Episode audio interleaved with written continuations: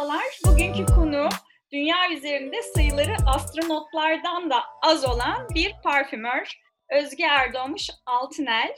Hoş geldin Özgeciğim. Nasılsın? Merhabalar, hoş bulduk. İyiyim. Sizler nasılsınız? Ben de çok iyiyim. Şimdi ben Özge'yi size kısaca tanıtmak istiyorum. Sonra kendisi uzun uzun kendisini anlatsın istiyorum. Özge tanıdığım insanlar arasında işine en tutkulu insanlardan biri.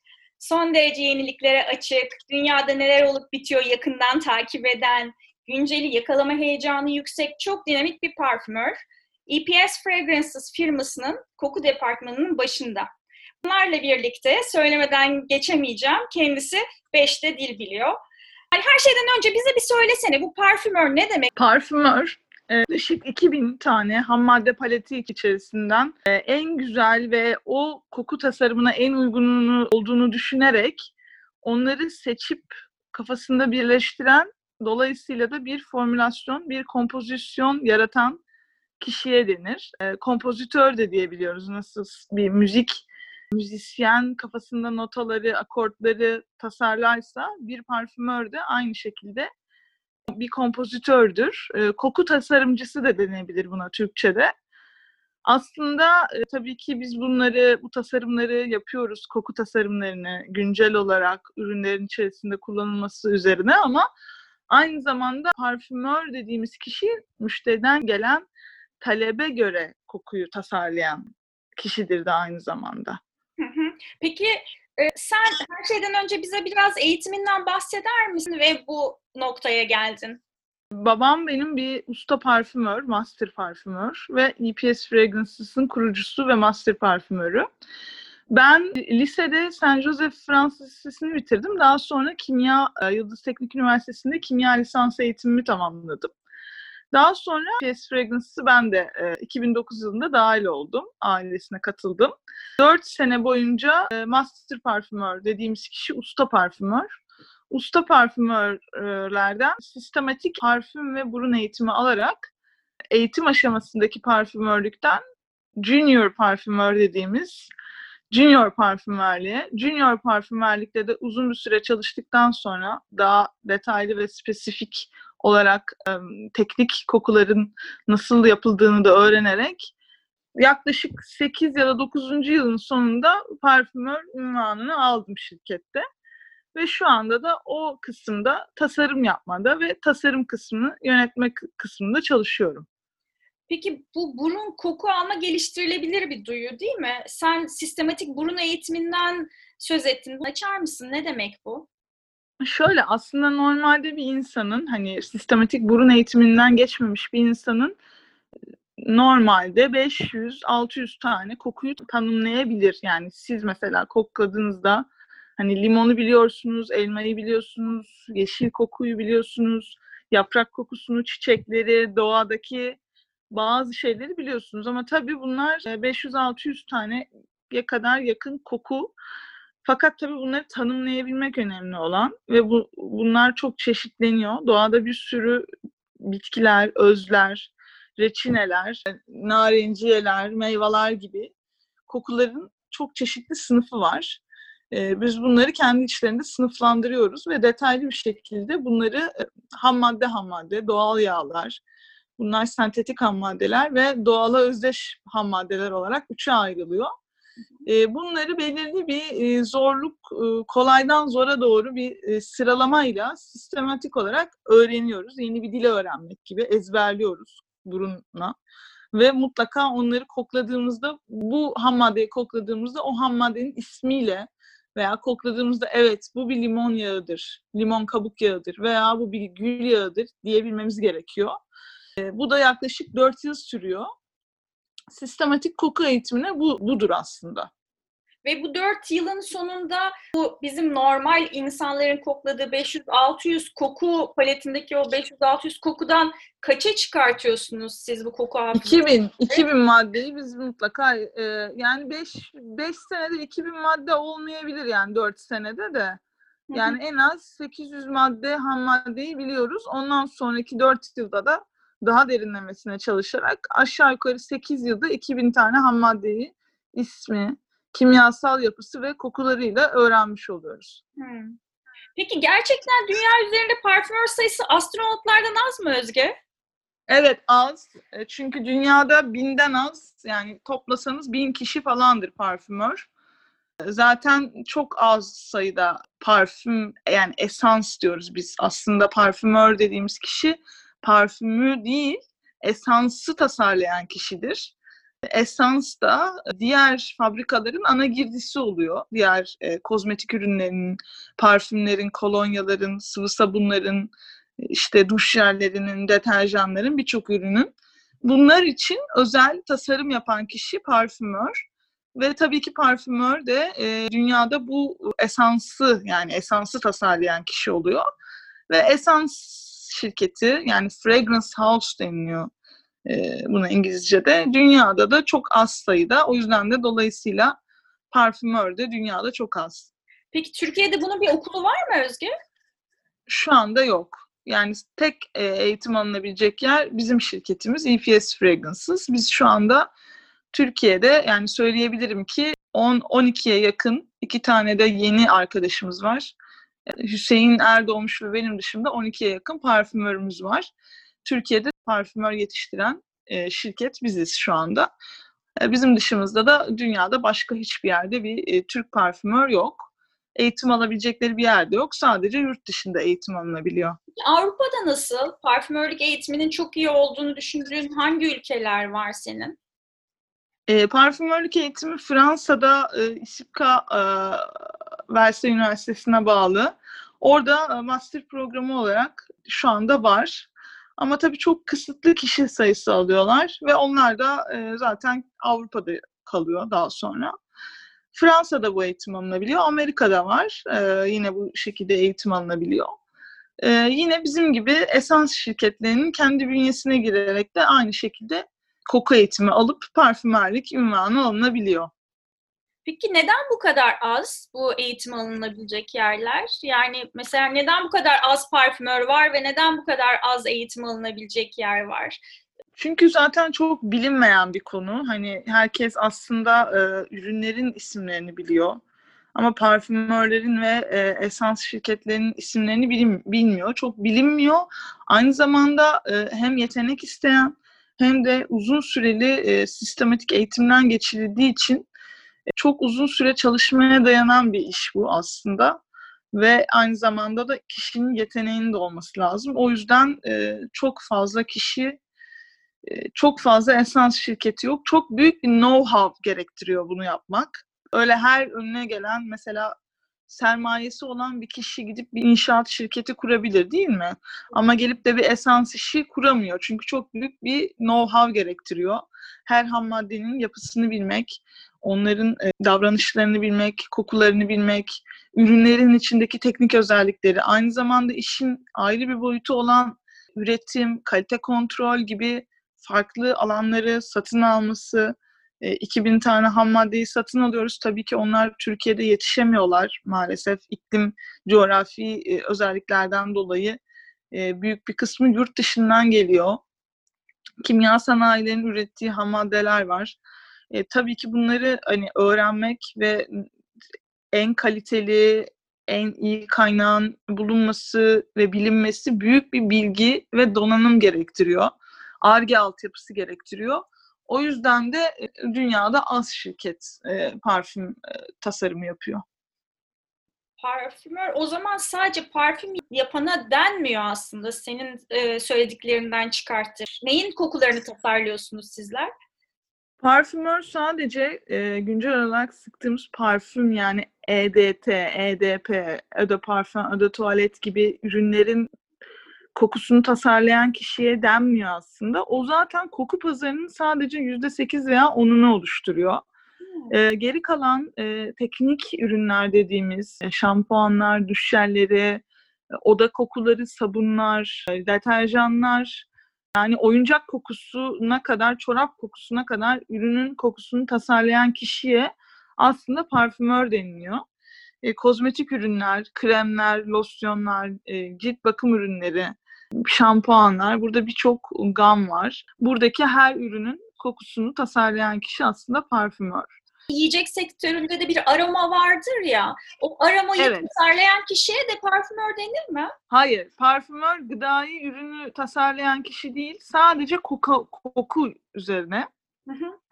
Gıdayı aromayı e, tasarlayan kişiye e, flavorist e, deniliyor. Onların e, işi e, bizimkinden farklı. Onlar tamamen duyusal e, tat almaya yönelik e, tasarım yapıyorlar. E, biz tamamen koku duyusuna dayanan tasarım yapıyoruz. Anladım. O zaman şimdi bu esanslardan bahsetmişken tasarım odaklı esans, sen e, lafının arasında bir yerlerde geçirdin e, tasarımlar yapıyoruz diye. Bu tasarım odaklı esanstan biraz bahsedebilir misin? Ne demek? Tasarım tasarım odaklı. Tasarım odaklı an- anlayış tabii ki bize gelen müşteriden bir talep geliyor. O talebin doğrultusunda biz bir tasarım yapıyoruz. Yani müşterimizin bize gönderdiği brief doğrultusunda hangi ürün, nasıl bir ürün çıkaracaklar, hangi piyasada çıkartmayı düşünüyorlar, e, hangi piyasada. Çünkü kültürler de e, çok fazla kokunun e, koku seçiminde çok etkili oluyor. Sonuçta Arap ların mesela Orta Doğu'nun zevkiyle Çinlilerin zevki bir olmuyor. Bütün bunları anlayarak, e, kafamızda harmanlayarak e, güzel bir harmoni yaratmak aslında. Bir sürü parametre var. E, O parametreler doğrultusunda tabii yine tüketicinin zihninde nasıl bir algı oluştuysa onu da düşünerek ona göre bir tasarım yapıyoruz. Yani bir sıvı sabun çıkarılacak, rengi bu, piyasası bu, şöyle bir e, ürün, e, şöyle bir ambalajı olacak, bu, bu tarz bir konsepte çıkacak.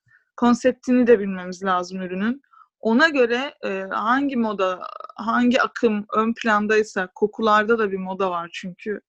Ana akım kokular oluyor. Onların doğrultusunda tabii ki e, koku sektörü devam ediyor. O trende göre biz de kokuları, tas yani trendi tabii ki biz de takip ediyoruz olfaktörü trende göre biz de o ürüne bir tasarım yapıyoruz. Aslında tasarım odaklı koku bu oluyor aslında. Peki e, kokuda trendleri kim belirliyor dünyada? Dünyada koku trendlerini büyük firmalar, e, büyük üretici firmaları.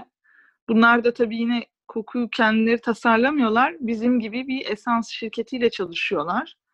İşte Chanel gibi, e, büyük Guerlain gibi, Armani gibi büyük parfüm şirketleri yaratıyorlar. Modanın eşliğinde esans sektörü de bir şekilde biraz konumlanıyor. Aslında modayla çok bağlantılı. Çünkü bu saydığım şirketler de moda şirketi. Kıyafet tasarlayan şirketler.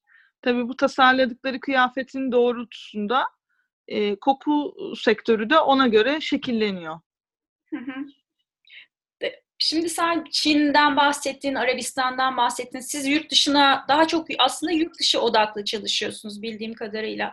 Kültürler arası farklılıkları gözeterek nasıl koku tasarlıyorsunuz? Mesela bir Çinliye koku tasarlarken neyi gözetiyorsunuz? Veya bir e, Arap kültüründen gelen birine veya batıdan bir e, talep olduğunda neleri gözetiyorsunuz? Tasarlamadan önce neleri araştırıyorsunuz? Bilindik bir e, know-how var şirkette. Müşterilerle iletişimde olduğumuz için, pazar bilgisine sahip olduğumuz için oralardaki modanın, e, fashion'ın, ne, koku e, modasının neye yönlendiğini iyi biliyoruz. Pazarları iyi araştırıyoruz. Uzun zamandan beri o ülkelerle ihracat yaptığımız için onlardaki, oradaki ülkedeki üreticilerle çalıştığımız için onların zevkine aşinayız. Onları iyi tanıyoruz, yakından tanıyoruz. Büyük bir bilgi birikimi ve burada şirkette diğer yeni gelen genç dinamik arkadaşlarımıza aktarıyoruz onları da. O bilgi birikimi ve piyasanın bize e, gösterdikleri, pazarın bize verdiği bilgi doğrultusunda e, kültürlerin e, o ülkelerde sevilen kokuların, koku yönlerinin neler olduğunu biliyoruz. Ona göre e, bu bilgileri de kafamızda tutarak, nelerin de olabileceğini düşünerek bir öngörümüz oluşuyor. Aslında bu biraz da bir, bir bakıma sezgisel de bir iş. Çok uzun zaman yaptığınız zaman bir sezgimiz oluşuyor. Hani İngilizce'de intuition denir ya.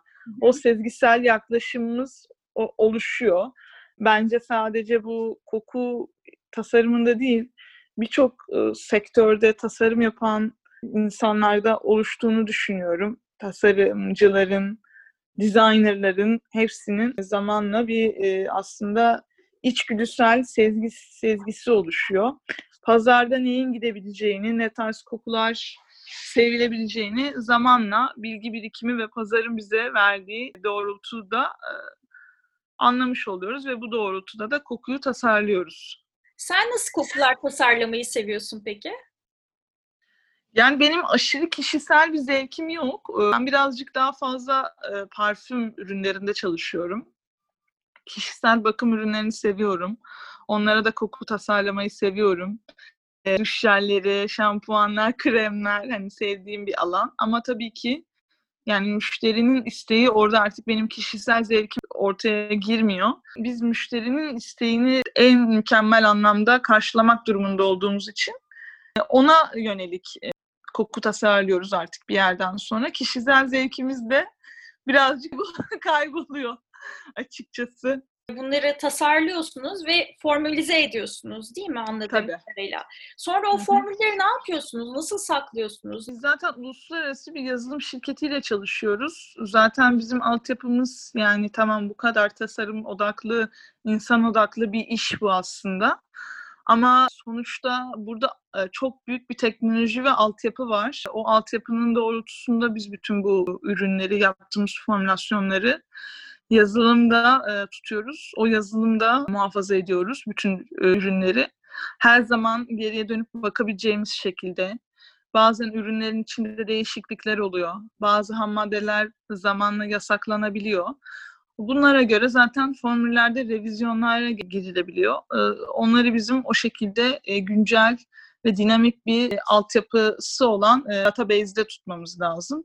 Orada tutuyoruz, e, yazılımda tutuyoruz. Oradan da ihtiyacımız oldukça en eski yani şirketin 40 yıl önceki formülüne bile gidebiliyoruz, bakabiliyoruz. Geçmişte ne olmuş? Hani geçmişi bilmek de önemli. Geçmişi bilince gelecekte ne olacağını da bilebileceğimiz için geçmişteki kokuları bilerek geleceğe yönelik bir fikir geliştirebiliyoruz aslında. Evet, sonuçta kıyafetlerde de böyle belirli bir devinim oluyor ya 70'lerin Tabii tabii. geri dönüyor, 80'ler geri dönüyor. Kokuda da öyle. Kesinlikle. Tabii biz de görüyoruz. Yani 1950'lerde moda olan bir koku modernize ediliyor ve tekrar aynı yönde bir kokuların piyasaya çıktığını görüyoruz. İşte 2000'li yılların kültürel, e, siyasi konjonktürü doğrultusunda insanların zevkleri değişmiş, daha farklı kokular tercih etmişler. Onları görüyoruz. O insanların günlük yaşamlarına etki ettiği için tabii ki koku. Nasıl kokular? 2000'li yılların modası şu anda yok ama belki 10 sene sonra olacak.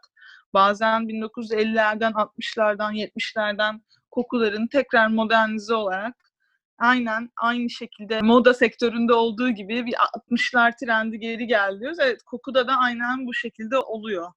Ay ne güzelmiş.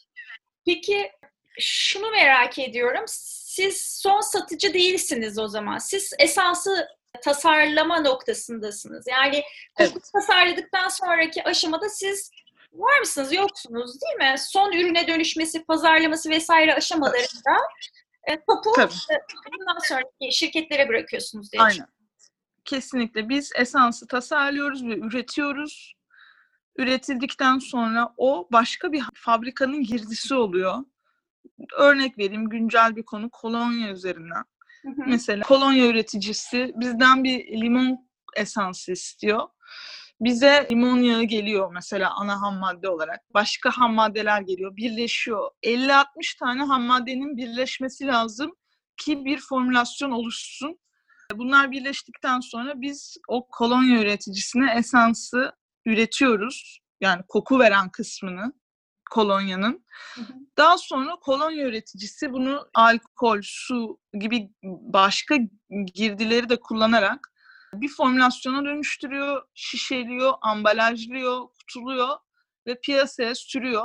Aynı zamanda satış ve pazarlamasını yapıyor.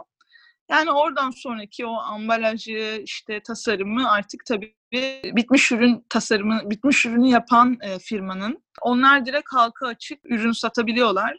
Bizde halktan birisi gelip ben bir tane şu kokudan alacağım diyemiyor. E, biz direkt fabrikaların girdisi oluyoruz.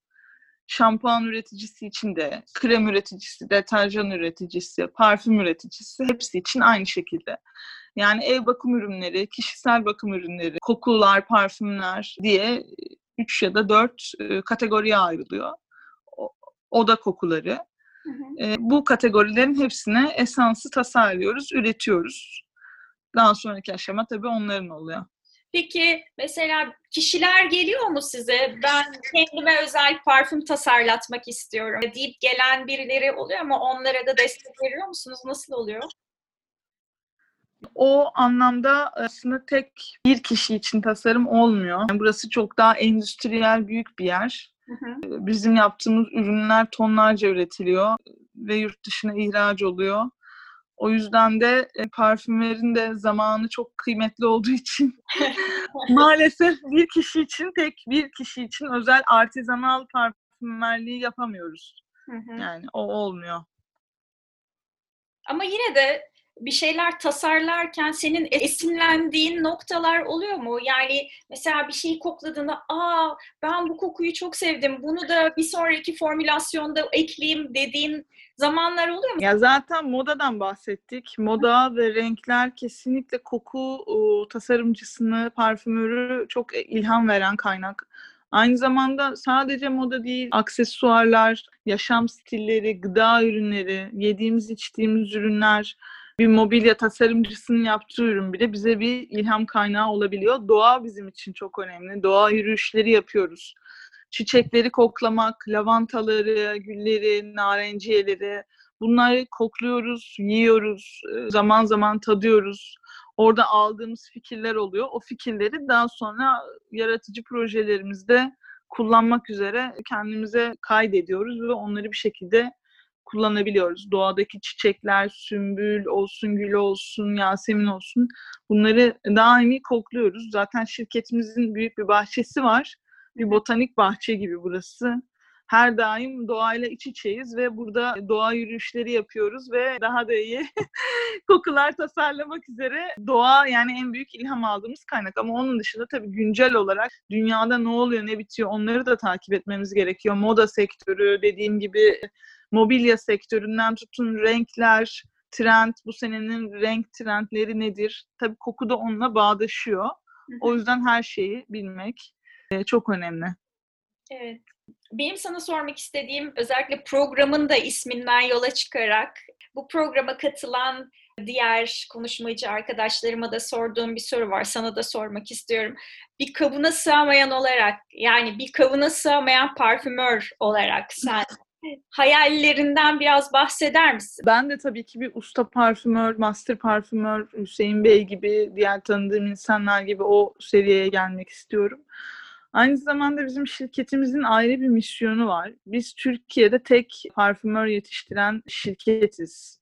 Bundan da gurur duyuyoruz. Yeni nesil, Z kuşağı mı diyoruz artık onlara. Evet. Arkadaşlarımız geliyor sürekli. Çok genç ve dinamikler. Onlara koku endüstrisini anlatıyoruz. Parfümörlüğü öğretiyoruz e, koku sektörünü e, tanıtıyoruz. Bu da benim için çok büyük bir mutluluk. Onlarla birlikte olmaktan da çok mutlu oluyorum. Yeni nesil parfümörler yetiştirmek ve Türkiye'ye bu anlamda daha iyi bir konuma getirmek neden Türkiye'de bu koku sektöründe var olamasın diğer ülkeler gibi olmasını istiyoruz. Gönülden temenni ediyoruz. E, tabii kendi kişisel hayallerim öyle ama aynı zamanda da şirket için yeni nesil e, parfümörler yetiştirmek tabii o da beni çok heyecanlandırıyor. Gerçekten çok kıymetli bir şey. EPS Fragrances bu anlamda parfümör yetiştiren, Türkiye'deki parfümör yetiştiren tek firma değil mi? Evet, tek, tekiz biz. EPS Fragrance'ın bir özelliği daha var aslında. 40. senenin gelecek sene devirecek sene. Peki nasıl oluyordu bu kadar uzun yıllarca var olup bir taraftan da dinamizminizden ödün vermeden bu genç ruhu koruyor, günceli takip ediyor. Teknolojiyi de her alanda değerlendirebiliyorsunuz. Biz şu anda ikinci nesil bir aile şirketiyiz. Kurucumuz Hüseyin Erdoğmuş. O da bir kimya mühendisi ve seneye 2021 yılında 40. yılımızı dolduracağız. Tabii genç nesil arkadaşlarımız, dinamik arkadaşlarımız geliyor hep. Onlarla yeniyi takip ediyoruz, günceli takip ediyoruz. Onların enerjisi bize de yansıyor. Tabii burada Hüseyin Bey'in işine çok büyük bir tutkuyla ve heyecanla bağlı olduğunu görüyoruz. Çok büyük bir azmi var. Aslında o da bizi bir yerde körüklüyor. Onun tutkusu, heyecanı, onun o bilgi birikimini biz buradaki genç arkadaşlarımıza aktarıyoruz. Ama onların da dinamizmi ve enerjisi bize geçiyor. Aslında iki kuşağı birleştirmiş oluyoruz bir yerde. İki, üç kuşak. Onları birleştiriyoruz. O yüzden de sürekli günceli yakalıyoruz, araştırıyoruz, dinamik, enerjik bir şekilde genç arkadaşlarla sürekli araştırıyoruz. Yenilikleri, teknolojileri en son en son noktasında takip ediyoruz. Zaten şu anda bizim uyguladığımız teknolojiler veya teknikler hem kimya sektöründe hem üretim sektöründe Türkiye'de olmayan şeyler. Her zaman yurt dışındaki en üst seviyeyi takip ediyoruz ve onları uyguluyoruz. Her zaman böyleydi. Öyle olmazsa da zaten uluslararası piyasada biz var olan bir şirketiz. Uluslararası piyasalarda da iş yapmamız mümkün olmaz. En son yenilikleri, teknolojileri takip etmezsek. O şekilde. Evet, gerçekten harika. Peki EPS Fragrances için hayalleriniz neler? E, tabii biz şimdi burada Hüseyin Bey'le başlamış olan bir hikaye var. O artık 40. yılına geldi. Sektörde de çok tanınan, bilinen bir insan. Uluslararası piyasalarda tanınan tek Türk parfümör Hüseyin Bey'dir. Onun misyonu ve vizyonu doğrultusunda tabii ki biz şirketi daha fazla daha ileri kuşaklara taşımak istiyoruz. İkinci kuşak olarak yeni nesil arkadaşlarımızı yetiştirmek ve tabii ki 40 yıllık bir şirketi 80 yıl, 120 yıl ileriye taşımak en büyük hayallerimiz. İnşallah ne kadar güzel hayaller gerçekten bunlar da. Benim sormak istedikleri bu kadar. Senin eklemek istediğin bir şeyler var mı Özgeciğim? Ben çok mutlu oldum bu programa katıldığıma. Aslında parfümörlük ve esans sektörü çok fazla bilinmiyor Türkiye'de maalesef. Her zaman bize diyorlar siz hangi markasınız? Ben onu anlatıyorum. Bana çok soruluyor. Biz bir marka değiliz. Biz esansı tasarlıyoruz. Ama parfümörlüğün ve buzdağın altı gibi aslında çok derinlemesine çok fazla bilgi birikimi gerektiren ve derinliği olan bir iş. O yüzden de birazcık da sektörümüzün de bilinmesi ve yaptığımız işin de bilinmesi hoşuma gidiyor. O yüzden de bu tarz sizin gibi güzel programlara katılarak e, onları biraz daha anlatmak güzel oluyor. Ben de buna evet. aracı olduğum için çok mutlu oldum gerçekten. Evet, evet. Çok teşekkür ediyorum katıldığın için programa. Biz de çok teşekkür ediyoruz. Sağlıcakla kalın. Görüşmek üzere. Hoşçakal Özgeciğim. Görüşmek üzere. Görüşürüz. Görüşmek üzere.